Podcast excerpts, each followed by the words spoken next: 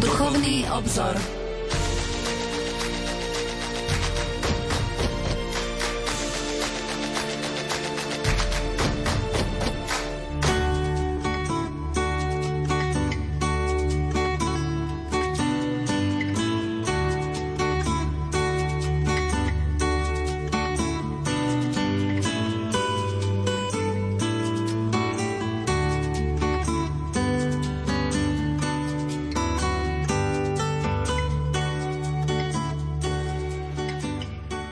Požehnaný nový rok, milí poslucháči. Vitajte pri počúvaní prvej novoročnej relácie Duchovný obzor. Anselm Green vo svojej modlitebnej knihe píše Dobrý Bože, začali sme nový rok. Ešte je nepoškvrnený, nepoužitý. Otvára sa pred nami ako niečo úplne nové. V novosti je vždy prísľub, že všetko v nás sa obnoví a bude lepšie. Už prešli prvé hodiny nového roka, tak sa i to nové každou sekundou opotrebúva. Daj mi opatrnosť, aby som to nové, čo mi ponúkaš, prijal s novým srdcom, aby to mohlo vo mne rásť. Obnov moje srdce, naplň novým duchom moje vzťahy, priateľstva, partnerstva komunikáciu s kolegami. Daj nám novú šancu, aby sme mohli kráčať po nových cestách. Požehnávaj tento nový rok, aby bol rokom spásy, aby sa uzdravilo všetko, čo je zranené, zacelilo všetko, čo je rozbité a prebudilo k životu všetko, čo je strnulé. Milí poslucháči, vitajte pri počúvaní relácie Duchovný obzor. Pápež František ohlásil, že rok 2025 bude v katolíckej cirkvi jubilejným rokom – Zároveň vyzval všetkých veriacich, aby sa dva roky, ktoré predchádzajú tomuto jubileu, zamerali na dve konkrétne témy. Rok 2023 mal byť rokom koncilu a rok 2024 bude rokom modlitby. Z tohto dôvodu v Kešmarku sa tamojšie farské spoločenstvo rozhodlo zapojiť do výzvy svätého otca Františka. Kešmarskí kňazi pripravili sériu stretnutí, na ktorých sa veriaci dozvedeli o význame druhého vatikánskeho koncilu a obsahu hlavných koncilových dokumentov. V projekte Pútnici nádeje sme vám už ponúkli slova otca Juraja Viteka, ktorý hovoril o význame druhého vatikánskeho koncilu a Antona Zjolkovského, ktorý hovoril na tému Církev ako spoločenstvo. Dnes večer vám ponúkam slova Štefana Fábriho, farára farnosti Žili na závodie, ktorý hovoril o správnom chápaní obnovenej liturgie. Pokojný dobrý večer a ničím nerušené počúvanie vám zo štúdia Rádia Lumen Prajú majster zvuku Peter Ondrejka, hudobná redaktorka Diana Rauchová a moderátor Pavol Jurčaga. Nech sa vám príjemne počúva.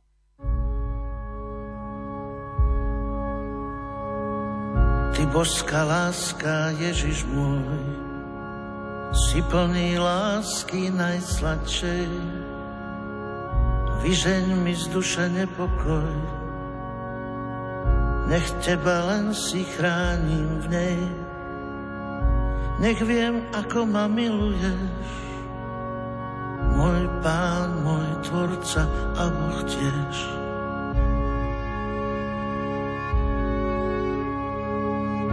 Máš moje srdce, v ňom som s ním a nikdy mi ho nevrát späť. Ty drahé matky, drahý syn, kto ľúbi ťa smie onemieť. Veď je láskou pre teba, už nič inému netreba.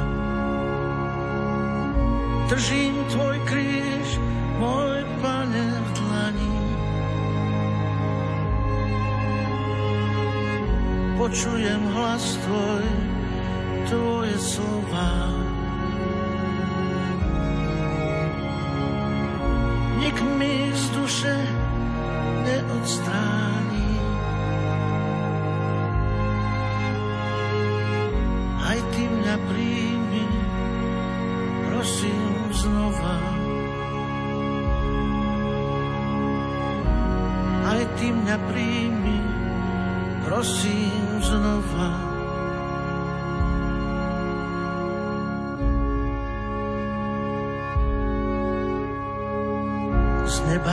Božia Matka zníš, tu v rúžiach kvitne i tvoj syn. Na čele nesiem jeho kríž, rozhodol som sa kráčať s ním i s jeho slovom na perách, čo zaháňa môj ľudský strach. Držím tvoj kríž, môj pane v dlani, počujem hlas tvoj, tvoje slova.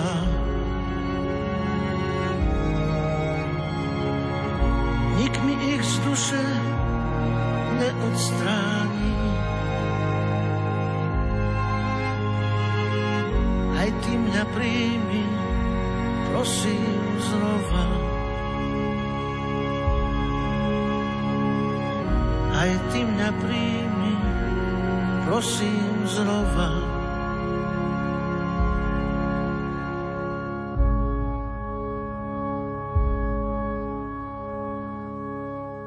Počúvate rádio Lumen, počúvate našu útorkovú reláciu Duchovný obzor. V projekte Pútnici nádeje rímskokatolícka farnosť Kežmarok pripravila sériu stretnutí, kde sa veriaci dozvedeli o význame druhého vatikánskeho koncilu a obsahu hlavných koncilových dokumentov. Koncom septembra rozprával na tému správne chápanie obnovenej liturgie Štefan Fábry, farár farnosti žili na závode a náš liturgista. Poďme si jeho slova priblížiť.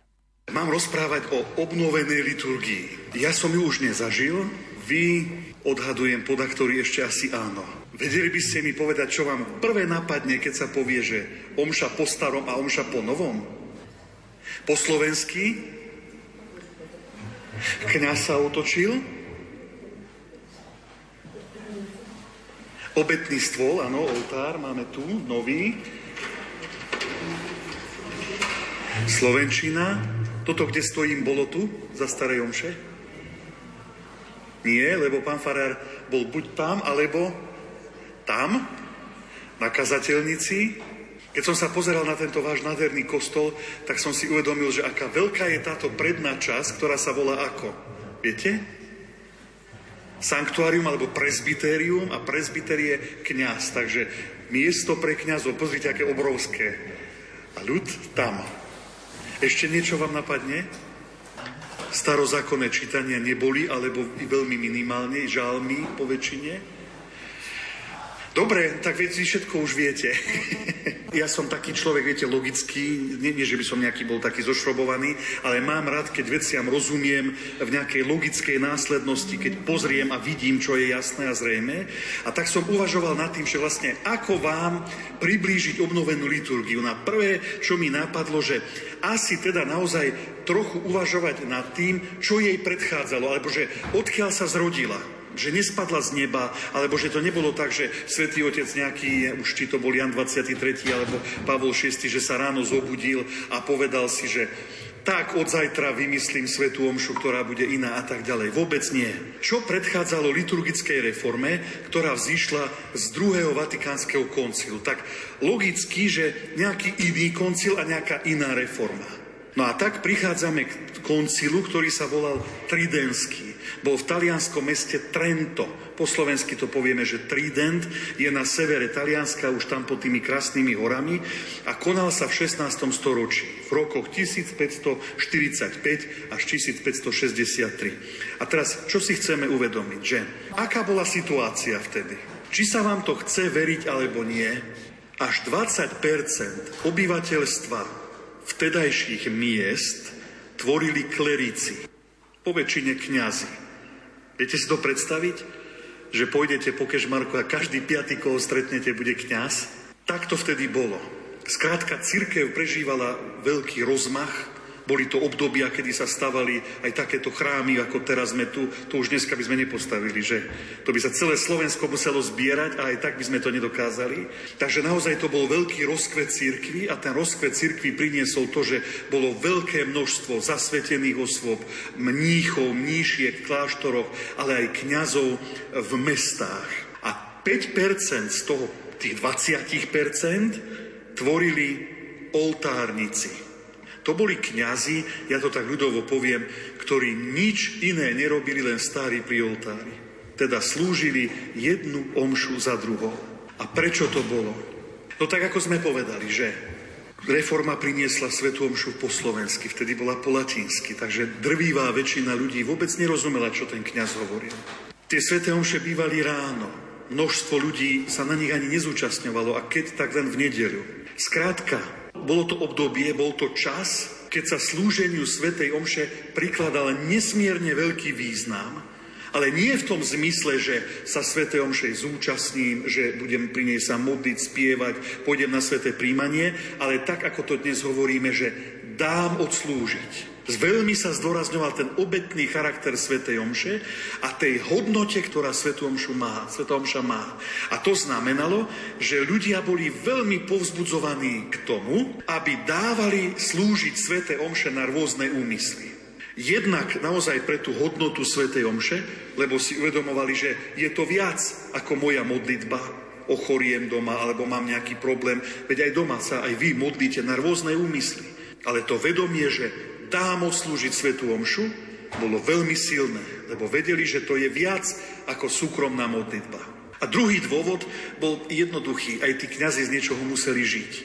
A pri tých svetých omšiach sa vždy dal nejaký milodár. Takže preto bolo veľké množstvo kňazov, ktorí od rána do večera stáli pri všetkých oltároch, ktoré v kostole boli a slúžili jednu omšu za druhou. Jednu skončil, napil sa pohár vody a začal slúžiť druhú a tretiu a tak ďalej. Volali sme ich, že oltárnici. A zároveň, čo bolo zvláštne, že to slávenie tých svetých omší pripomínalo situáciu v starom zákone. My čítame v Lukášovom evaníliu takú zvláštnu vetu, že všetok ľud stál vonku. Viete, kedy napríklad, aj keď to Zachariáš prinášal obetu, tak tam je napísané, že on v chráme slúžil pánovi a všetok ľud stál vonku. Prečo som vytiahol tento, tento verš? Lebo, lebo to trochu pripomínalo tú vtedajšiu situáciu. Celú tú svetú omšu mal pod, palcom kňaz, on prišiel k oltáru, začal ju sláviť a ten ľud len sedel v lavici a modlil sa. Bol akoby nemý účastník, nemý pozorovateľ.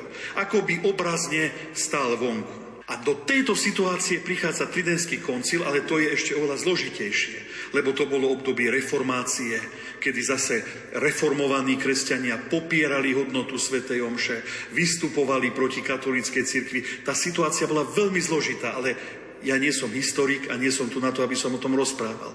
Len vám približujem situáciu, že tá predchádzajúca Sveta Omša, tak ako ste ju vy starší poznali, vznikla v tomto období. Ťažkej situácie, situácie, kedy bola prenasledovaná katolická církev, popieraná viera v Eucharistiu a kedy bolo veľké množstvo kňazov, oltárnikov a tak ďalej. Napriek tomu ten koncil tridenský chcel zakázať to, aby sa v jednom kostole naraz slúžilo niekoľko omší. Nepodarilo sa to. Darmo koncil nariadil, keď tí kňazi z niečoho museli žiť, že? Ďalej, nariadil, aby aj pri takejto súkromnej omši boli aspoň dvaja posluhujúci ministranti. Ani to sa neujalo. Chcel odstrániť prepážky, ktoré oddelovali presbyterium a loď. Zase vy starší si pamätáte tú mriežku, že? Ani to sa nepodarilo.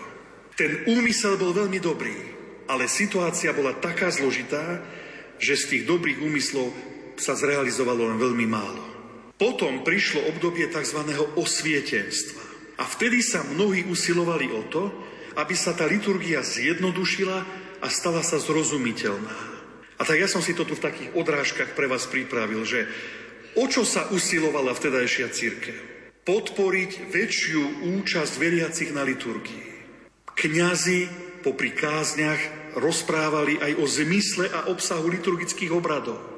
Lebo církev, kňazi si uvedomovali, že mnohí veriaci vlastne ani nevedia, čo sa v tej liturgii koná. Tak sa to vysvetľovalo. Už v tomto období vznikli prvé preklady liturgických textov do reči ľudu. Vy si možno starší pamätáte, alebo možno aj máte doma taký dvojjazyčný misál, ktorý vyšiel aj na Slovensku. Jedna strana bola po latinsky a jedna po slovensky. Takéto misály v Nemecku, vo Francúzsku, v Taliansku a v iných krajinách vznikali už v 17. a v 18. storočí. Aby tí ľudia aspoň očami sledovali, čo sa ten kňaz modlí. Už to bol pokrok v tom, aby tá liturgia bola zrozumiteľnejšia. Ďalej, zaviedol sa spev ľudových piesní pri liturgii Keby ste, môžete si to zobrať ako domácu úlohu, zalistujte do nášho jednotného katolického spevníka a skúste si pozrieť, že ktorá pieseň z ktorého obdobia vznikla. V tom obyčajnom to asi nie je, ale ak máte tie znotované, tak tam je pri každej piesni uvedený rok. A mnohé piesne, ktoré spievame, sú zo 16., 17., 18. storočia. To bolo obdobie, kedy, kedy ľudia, aj keď do tej liturgie nevstúpili, lebo ju slúžil kňaz, ale aspoň pri nej spievali. A to boli mnohé tie piesne, ktoré opisovali to, čo sa dialo. Keď si tak zoberieme, že omša sa už začína, treba to spievať. Veď to všetci vedia. Prečo to máme spievať, že omša sa už začína? Lebo to je pieseň z toho obdobia. Kňaz vyšiel zo zakristie k oltáru a ľudia spievali. Omša sa už začína. To boli aj komentáre.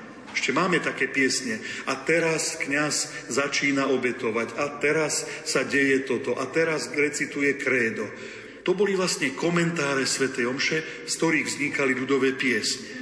Ďalej bola veľká tendencia toho, aby tá kázeň ktorá bola povedaná na tej kazateľnici, bola súčasťou omše.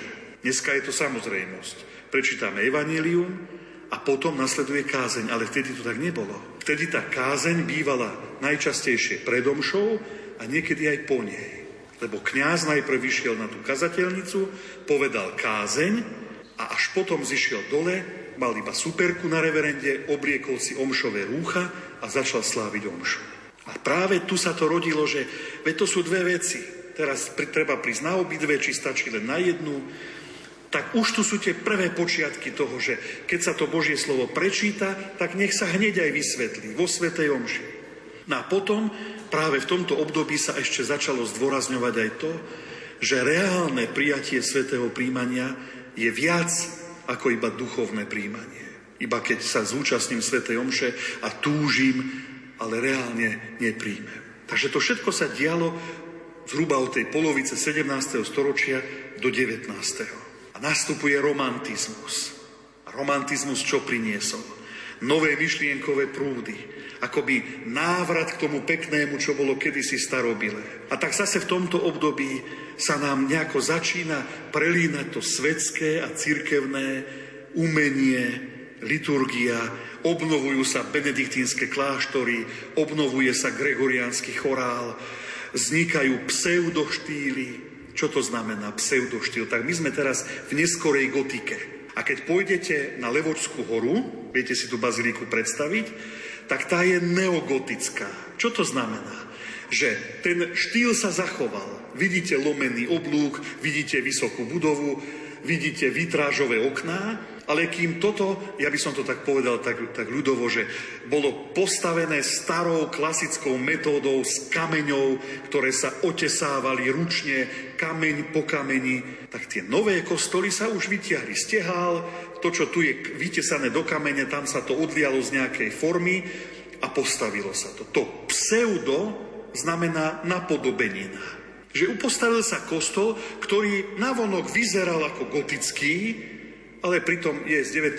alebo zo začiatku 20. storočia a len odkopíroval ten stavebný sloh. To sa v tomto období dialo. Ďalej, chcelo sa presadiť, aby aj hudba a spev boli súčasti liturgie. Teda nielen kňaz prečíta si súkromne, ale aby sa to aj zaspievalo. Skrátka, v tomto období vzniká akýsi nový záujem o liturgiu.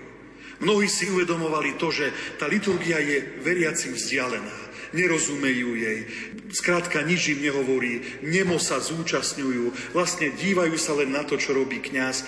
A tak práve v tomto období aj vďaka tomu, že sa objavili mnohé starobilé rukopisy, o ktorých stredoveku nevedeli, z diel cirkevných otcov a naraz čítali, že aha, takto sa slávila liturgia v prvom storočí, v treťom, v piatom, a všetko to, predstavte si, celý tento myšmaš z každej strany, dejinné udalosti, tá túžba po obrode, túžba po vzdelaní, po speve, po porozumení, všetko to skrátka vytvorilo taký nejaký jeden prúd, ktorý vyvrcholil v začiatku 20. storočia a nazývame ho, to si môžete zapamätať, liturgické hnutie Keď budete niekedy počuť tieto dve, slovné, dve slova, liturgické hnutie, tak si predstavte to hnutie, že to je, je tu nejaký pohyb.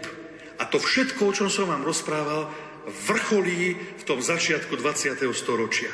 Sem som vám poukazoval fotky takých pánov, ktorí sú takí hlavní predstavitelia toho liturgického hnutia. Odo Kázel, Ildefons Herwegen, Prosper Geranger, Pius Párš, Romano Guardini.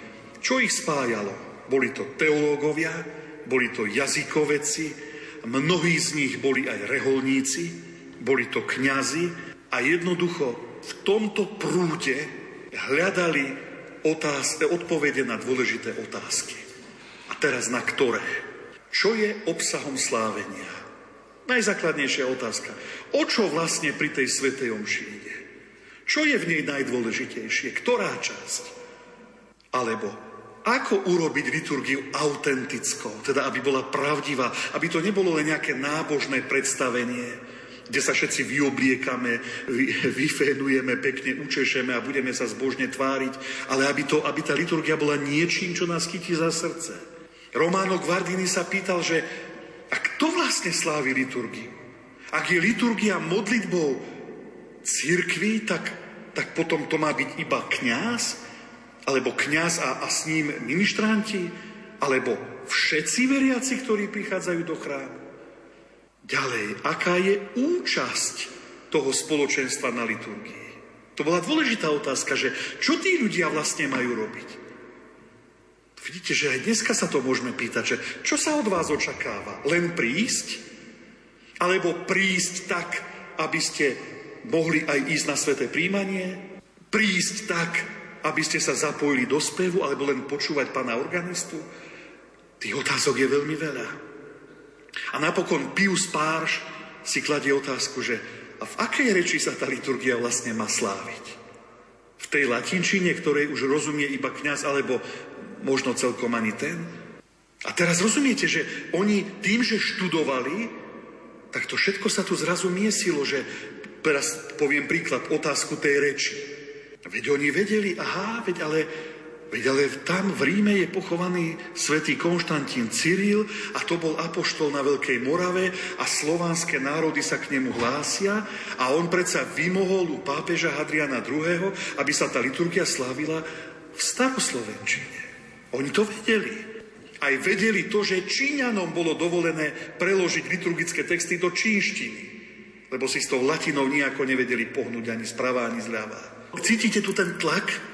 to množstvo otázok, množstvo problémov, ktoré sa tu vynárajú. A to všetko sa sústredilo do jedného prúdu, ktorý vyvrcholil v druhom vatikánskom koncile. Lenže, aby to nebolo také jednoduché, tak tomu koncilu bolo treba pripraviť cestu. Na všetky tieto otázky po troche začať odpovedať. A tak je tu Pius X, začiatok 20. storočia. Ten napísal jednu svoju encykliku, kde zdôraznil, že veriaci v chráme sa majú aktívne zúčastňovať na speve. Keby som mal tú moc, že by som to dnes ešte vedel nejako znova zopakovať aj ja. Veď dneska už nespievame nikde inde, iba v kostole. Či vy ešte zvyknete aj niekde inde? Už len v kostole. Aké to je krásne, keď všetci spievame. Ale to nie je len o tom, že prišli sme si zaspievať. Ale to vedomie, že zúčastnili sme sa liturgie. Ten náš spev sa stal súčasťou slávenia. Potom, a to veľmi dobre vy viete, Pius X prišiel s ďalším bodom programu. Vyzýval k sviatostnému príjmaniu, teda tomu naozajstnému, reálnemu, a povedal, že veriaci sa nesmú uspokojiť len s duchovným príjmaním. Ja neviem, ako je to u vás v Kešmarku, ale, ale ja keď tak trochu po Slovensku chodím, tak my máme množstvo veriacich, ktorí sa uspokoja len s duchovným príjmaním ktorí dvakrát do roka idú na svetu spoveď, potom príjmú Eucharistiu na Veľkú noc a na Vianoce a je po všetko. Už Pius X napísal o tom špeciálny dokument, kde povedal, že toto nestačí. Veď pán Ježiš nám nepovedal, vezmite a pozerajte sa na mňa, vezmite a strávte so mňou príjemné chvíle, ale vezmite a jedzte. No a potom tento istý Pius X, Jozef Sarto, prichádza s dovolením, aby aj deti, ktoré už vedia odlíšiť Eucharistiu od bežného chleba, mohli prijať sveté príjmanie. Teda už v skorom veku. Veď to viete to zo života, určite to poznáte, tú epizódu, keď malý Joško ministroval a nemohol ísť na sveté príjmanie a vravel pánu farárovi alebo biskupovi, teraz už neviem, ktorý tam bol, že on by veľmi chcel. A ten duchovný otec mu povedal, ty keď budeš pápežom, tak ty to zmeni. A on to urobil, lebo sa tým pápežom stal. Po ňom prišiel Pius XI, ktorý to zase poňal z druhej strany a poveril tie rímske úrady, kongregáciu, aby pripravovali cestu na budúcu reformu liturgických kníh. Lebo tu bol už ten tlak. Už aj on si uvedomoval, že niečo sa s tou liturgiou musí urobiť. A zároveň poveril odborníkov, aby študovali dejiny liturgie. Ak sa niečo má urobiť, nech to stojí na nejakých reálnych koreňoch. Nech to nie je výmysel niekoho. Prichádza Pius XII ten napísal encykliku Mediator Dei. Predstavte si, že on hovoril o tom, že liturgia, ktorú slávime, je bohoslužba, modlitba celého Kristovho sviatostného tela. Teda nás všetkých. Už Pius XII povedal, že liturgia to nie je len záležitosť pána Farára, ale nás všetkých. Znova zdôraznil, že príjmanie má byť súčasťou každej omše. Lebo vtedy niekedy aj sa stalo, že nikto na príjmanie nešiel, iba sám kňaz príjmal. Znova zdôrazňoval aj liturgickú výchovu kňazov i veriacich. A teraz, keby som to mal veľmi jednoducho, lebo nie sme tu na nejakej odbornej prednáške, tak znova len v takých bodoch vymenujem, že čo všetko ten Pius XII spravil. Zmiernil predpisy o eucharistickom pôste. Viete, že dovtedy sa držal pôst odkedy? Od polnoci. A neviem, či viete, práve to je dôvod, pre ktorý sa naši ľudia postili aj na štedrý deň. Rozmýšľali ste niekedy na na, o to? No chceli ísť na polnočnú. Nie? A keďže pôst museli držať od polnoci, tak im neostalo nič iné, iba celý deň od tej predchádzajúcej polnoci. A tak vznikli tie krásne tradície, ktoré tu máme, že hovoríme, že štedrý deň, stôl sa prehýbal pod všetkým možným, čo tam bolo, ale chýbalo tam meso. Jedla sa ryba, v kapusnici bolo tiež všetko možné, hríby, zemiaky, aj slívky, ale klobása nebola. To je ten dôvod. Pius XII to skrátil. Povolil večerné omše. Dovtedy sa sveté omše slúžili len ráno. Zreformoval liturgický rok. Obnovil veľkonočnú vigíliu Viete, to krásne slávenie, keď zapálite oheň, požehnáte ho a keď sa spieva ten nádherný chválospev o tej veľkonočnej svieci a tam opakovane zaznie, toto je noc, v ktorej Kristus stal z mŕtvych. Ale do Pia 12. sa toto všetko konalo na bielu sobotu ráno.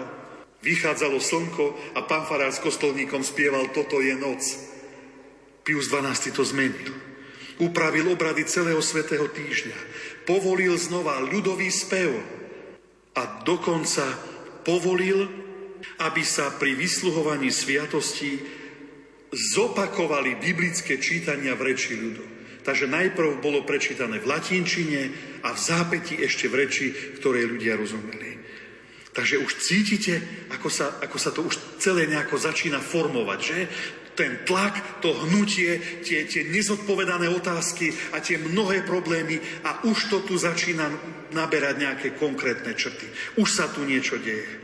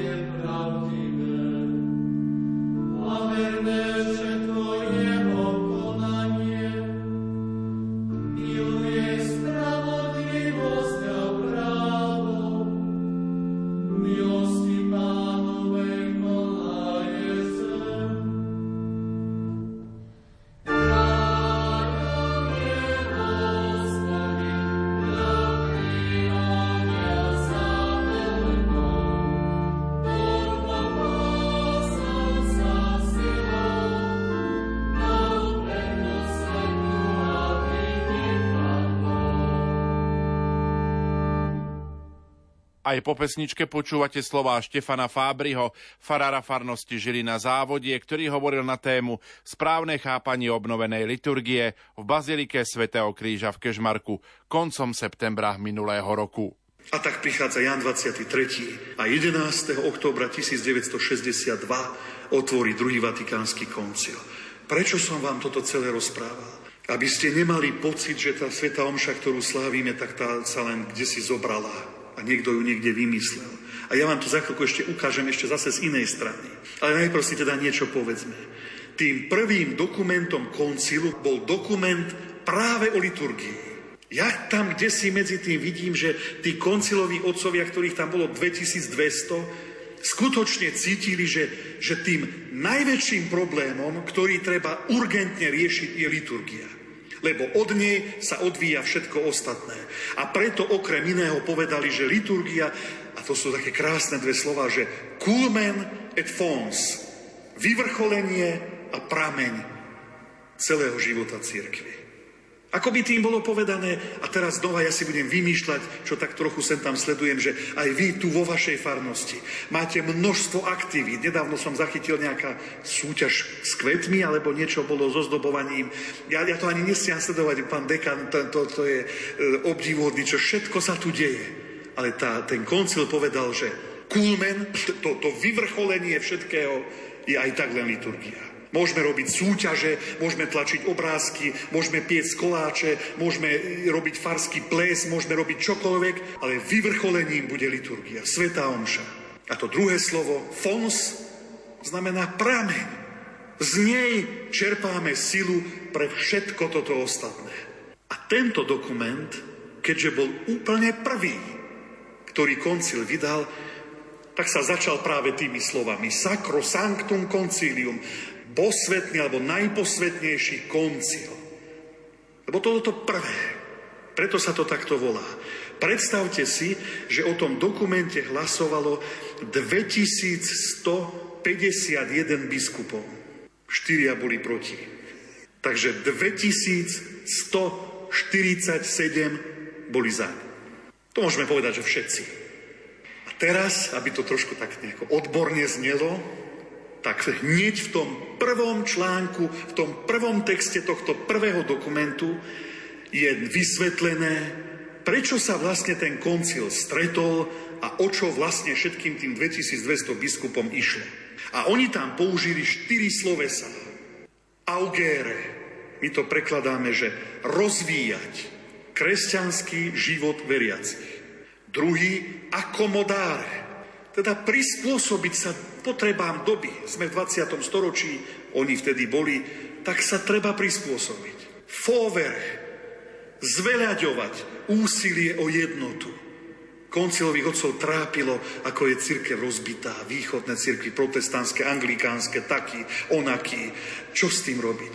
Zveľaďovať to úsilie o jednotu. A napokon roboráre, upevniť misijnú a evangelizačnú činnosť. Lebo to je to, čo Ježiš povedal. Chodte do celého sveta, krstite všetky národy a učte ich zachovávať všetko, čo som vám prikázal. Keď si tie štyri slove sa dáme vedľa seba, tak ten program je nádherný. Všetci sa stretli preto, aby rozvíjali kresťanský život, prispôsobili sa potrebám doby, zveľaďovali úsilie o jednotu a upevnili misijnú a evangelizačnú činnosť. Aby to teraz bolo také trochu odborné, tak ja vám to doslova prečítam, taký kratučký text, ako to tam tí konciloví otcovia povedali. Posvetný koncil, keďže si kladie za cieľ čoraz väčšmi Poprvé, rozvíjať kresťanský život medzi veriacimi, lepšie prispôsobiť potrebám našich čias ustanovizne podliehajúce zmenám, zveľaďovať všetko, čo môže prispieť k jednote všetkých veriacich Krista a upevňovať to, čo pomáha povolať všetkých dolo na církvi, keďže toto všetko si kladie za cieľ. A teraz je tam čiarka, a kardinálna výpoveď. Keďže toto všetko tu je, pokladá si za povinnosť osobitným spôsobom sa postarať aj o obnovu a rozvoj liturgie. Toto je programové vyhlásenie koncilu a programové vyhlásenie liturgickej obnovy. Ako to chceli docieliť? Aké kritéria si preto stanovili? Tak prvé povedali, všetky texty a všetky obrady liturgie musia byť zrozumiteľné pre veriacich. To znamená, že liturgia nemôže byť slávená tak, aby jej ostatní nerozumeli, čo ten kňaz robí, prečo je oblečený, ako je, prečo robí také gesta, aké robí. A to isté sa týka textov. Na čo sú texty, ktorým nikto nerozumie? Prečo nám vlastne Boh dal dar reči? Prečo? Aby sme si rozumeli, aby sme mohli komunikovať. No ale ak ja budem používať reč, ktorej vy nerozumiete, ja takú žiadnu nepoznám, ale keby som nejakú poznal, tak by som znesvetil ten dar. Lebo ja by som slová použil na to, aby ste nerozumeli. Teda slová nám dal Boh na to, aby sme si rozumeli. Inak to nefunguje. Ďalej. Vhodné členenie tradícií jednotlivých národov do Božieho kultu. Čo to znamenalo? Tí koncilovi otcovia si uvedomili, veď ale tá církev žije náš otec biskup Rudolf Baláš v Bystrici, kedy si hovoril, že od Grónska až po ohnivú zem Viete si ten globus predstaviť? Všade majú iné zvyky. Ja som kedysi, nemáme tu teraz priestor, by som vám to v mobil, z mobilu ukázal, kedysi som si hľadal zobrazenia Panny Márie rôznych národov. Mám asi 20 fotiek. Predstavte si, Eskimáci majú Panu Máriu Eskimáčku, Černosi majú Černošku, Japonci majú Japonku v kimone a môžeme pokračovať ďalej a ďalej. Ja som raz bol, keď som bol v Brezne kaplán, som bol spovedať jednu pani, ktorá si dopisovala so slovenským misionárom Štefanom Foltinom a ten pôsobil v Japonsku. A ja som tam bol a ona mi vraví, pán kaplán, Don Foltin mi poslal tento obrázok a ja vám ho chcem dať na pamiatku. A mi ho dala a ja sa pozerám, Pana Maria v kimone. Šikme oči, kimono, Ježiško mal tiež kimono, tiež mal šikme oči. A ja si viem, jak je toto? Chápem to, lebo sa tým vyjadruje tá blízkosť, že Mária je blízka každému z nás. Ale církev si presne toto uvedomila, veď, veď v predstavách rôznych ľudí sa rôzne veci jednoducho líšia. Inak prežívame niečo my a inak prežívajú tí na južnej pologuli. Veď si už len zoberte, už len časový posun, už len to, že máme iné ročné obdobia. Keď my slávime Vianoce pri jedličke, tak oni v Austrálii pri palme. A slávia ich zle? No nie, ale u nich tedy vrcholí leto. Ďalej. Obrady nech sú jednoduché, bez zbytočných opakovaní a prispôsobené chápavosti veriacich. Toto koncilovi otcovia povedali. Na čo niečo 5 krát opakovať? Veď stačí raz, ale poriadne. A zároveň v záujme aktívnej účasti veriacich nech sa venuje starostlivosť textom, spevom, úkonom a gestám. To je dôležité. A vy, keď ste sa na nás pozerali, tak sme prišli k oltáru, uklonili sme sa, pokľakli sme, poboskali sme oltár. A vy tomu všetkému musíte rozumieť, prečo to robíme. A ja verím, že tomu rozumiete. Ďalej, také druhé dôležité kritérium bolo, aby sa vyvážil vzťah medzi tradíciou a reformou. A to je ťažké. Viete, zosúľadiť staré s novým, že? Ale dá sa to. Keď sa tu popozeráme po tomto kostole, tak e, máme tu veci, ktoré sú z 15. storočia. Máme tu iné, ktoré sú zo 17. Máme tu iné, ktoré sú z 20. A máme tu aj tento počítač, ktorý je určite z 21. A tie mikrofóny tiež, a aj číselník tiež, a, a neviem ešte, čo by tu. Ale všetko je to tu. Všetko to tu je, všetko to slúži, všetko to nejako klaplo. To bola tá úloha konclových otcov, že čo z tej tradície vybrať, čo zachovať, čo zanechať, čo vyhodiť a zároveň ako to zosúľadiť s tými všetkými novotami, ktoré tu máme, aby z toho bolo vytvorené jedno krásne dielo. A im sa to podarilo.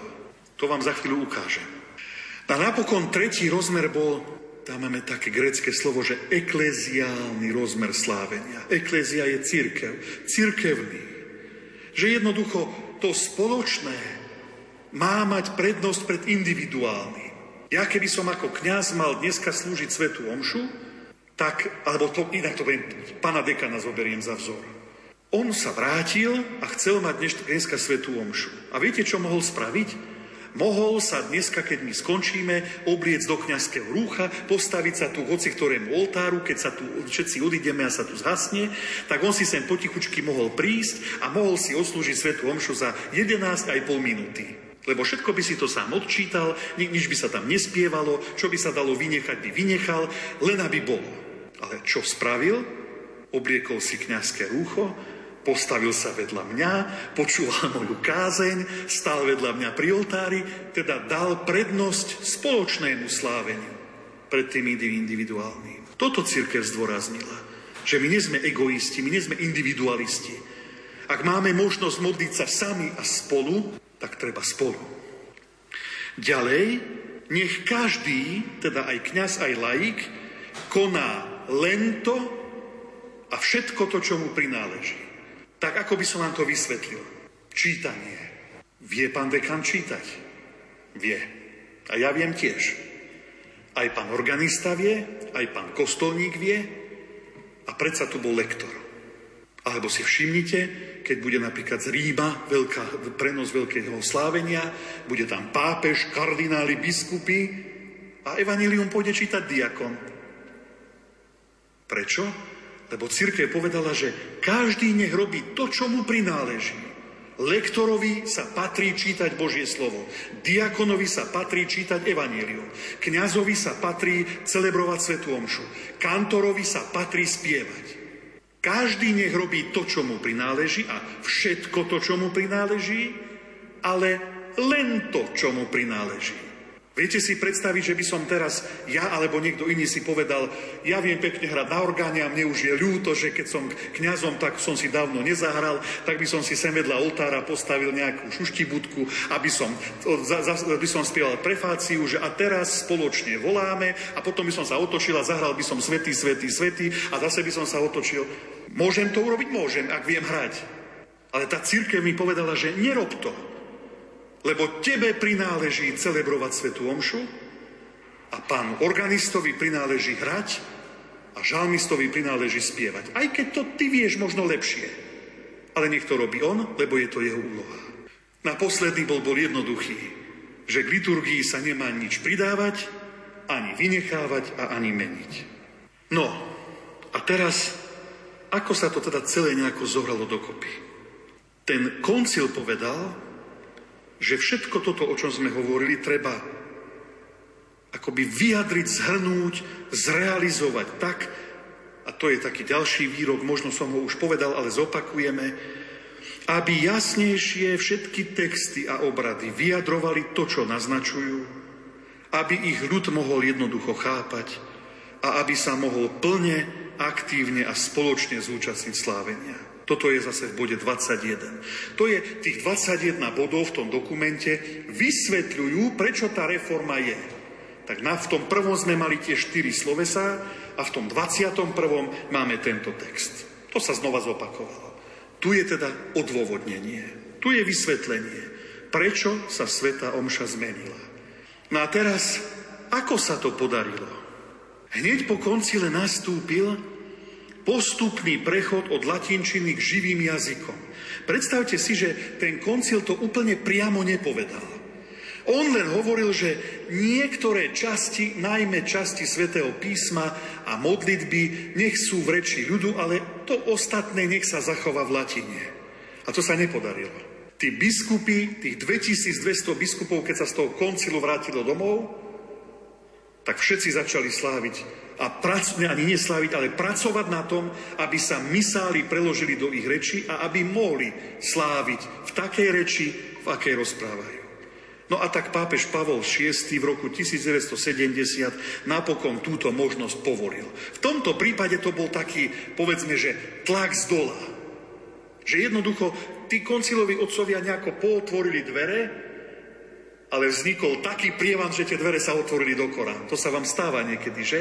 A mne sa to milé stalo na fare, som trošku chcel podchyliť okno a naraz fúkol vietor a to okno sa rozčapilo celé a ešte aj dva kvetináče mi zrútilo. Toto sa stalo. Koncilovi otcovia trošku pootvorili dvere a naraz ten, ten Boží duch a ten, tá túžba veriacich rozumieť liturgii spôsobila taký prievan, že to okno sa otvorilo do kora. Hneď po koncile sa začali vydávať nové knihy, liturgické knihy. Tak rímsky misál 1970, potom znova vyšiel v 81.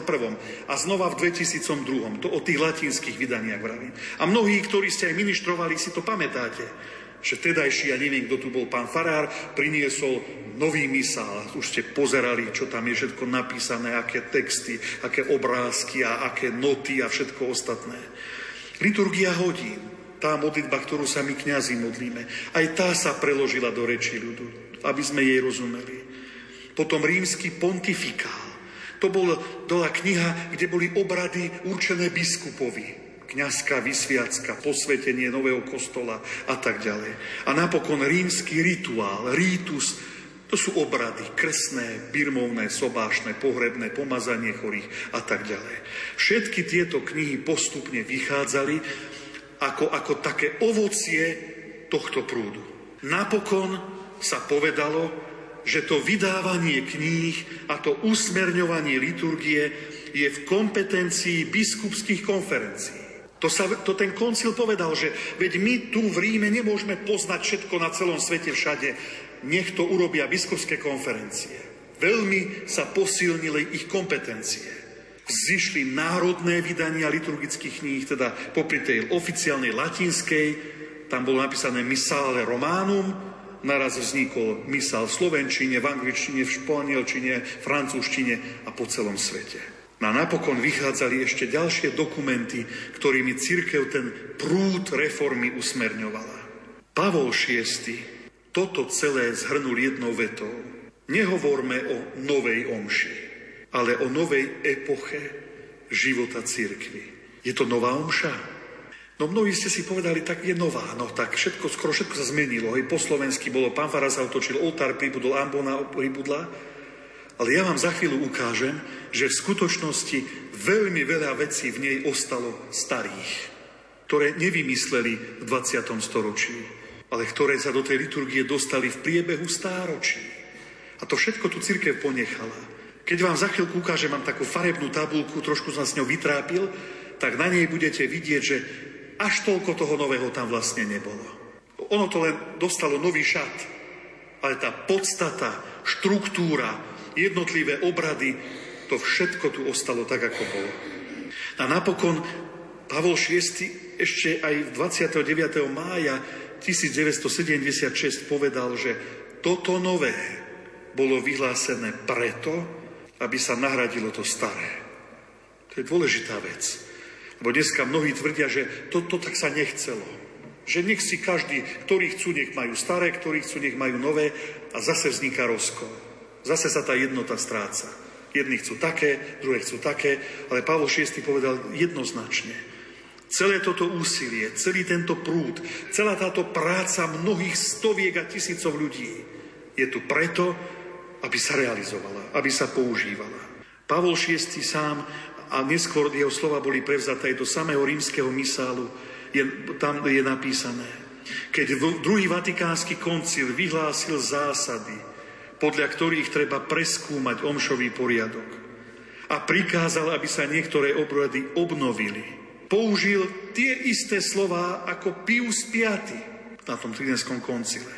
Táto slovná zhoda naznačuje, že oba rímske misály, aj ten nový, aj ten predošlý, hoci sú medzi nimi štyri storočia, obsahujú rovnakú a tú istú tradíciu. Ak som spomenul ten tridenský koncil, tak ešte dovolte, poviem k nemu dve poznámky. Prvá je, že ani on nevymyslel nový mysel. Iba upevnil a nanovo zrevidoval misály, ktoré existovali dovtedy. Prvé misály, teda prvá jednotná kniha, v ktorej bolo všetko potrebné pre slávenie omše, vrátanie čítaní, spevov, všetkého, sa objavila až okolo roku tisíc. Dovtedy to jedna kniha nebola. To bolo tak, ako máme my dnes. Kňaz mal svoju knihu, lektori mali svoju, speváci mali svoju. Okolo roku tisíc sa to všetko zhrnulo do jednej knihy. Prečo? No lebo odtedy už kňaz slúžil Svetu Omšu prakticky sám. Jeden človek, jedna kniha. Tento tridenský koncil povedal, že sa treba vrátiť tam je taká veta, že ad normam pátrum, k normám, k predpisom otcov. Ale v skutočnosti zobral za taký vzor omše súkromnú omšu, ktorá sa slávila v kláštoru.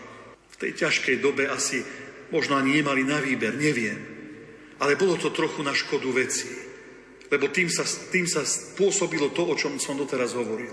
Že ten, tá vzorová omša bola vlastne súkromná omša kniaza. A keby ste do toho misálu zalistovali toho starého, tak v tých jednotlivých textoch boli dve značky. S, sacerdos, dvojbodka, a potom M, minister, služobník, ministrant. Ale chýbalo tam P, populus, ľud. Keď otvoríte dnešný misál, tak je tam napísané K, dvojbodka, pán s vami.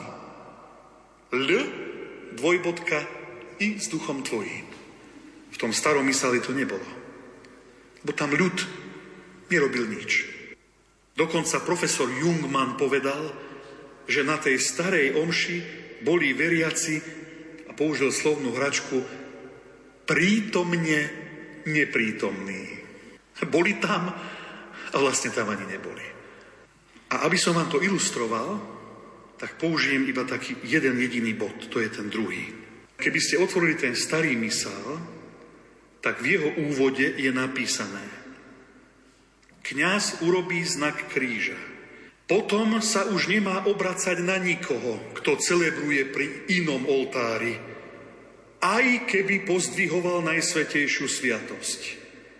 Ale má nepretržite pokračovať vo svojej omši až do konca. Čo to nariadenie hovorilo? Koľko tu máte bočných oltárov? Zrátali ste ich? Predstavte si, že by teraz v tejto chvíli pri každom oltári nejaký kňaz celebroval svetú omšu. Že sme to boli piati naraz.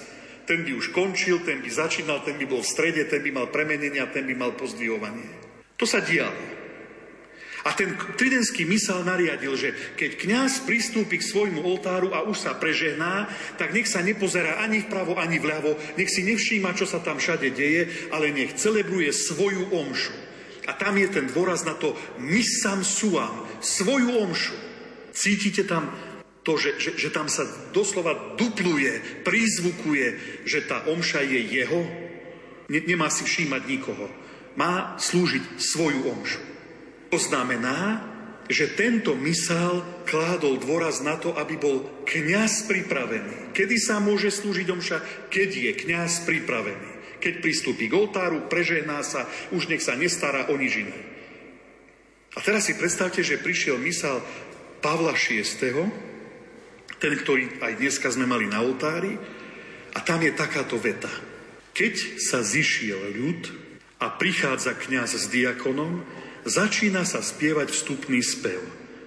Tento spev otvára slávenie bohoslúžby, utúžuje jednotu zhromaždených, ich myseľ uvádza do tajomstva a sprevádza prichádzajúceho kňaza a jeho asistenciu.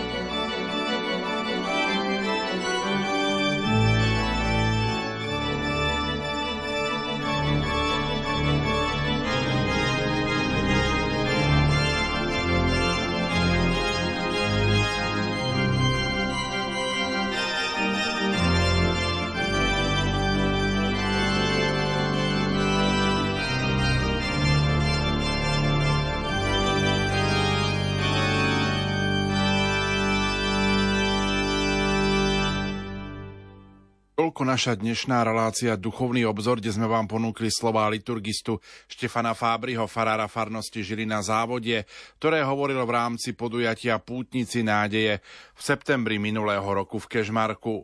Venoval sa téme správne chápanie obnovenej liturgie. Za pozornosť vám tejto chvíli ďakujú majster zvuku Peter Ondrejka, hudobná redaktorka Diana Rauchová a moderátor Pavol Jurčaga. Do počutia. thank you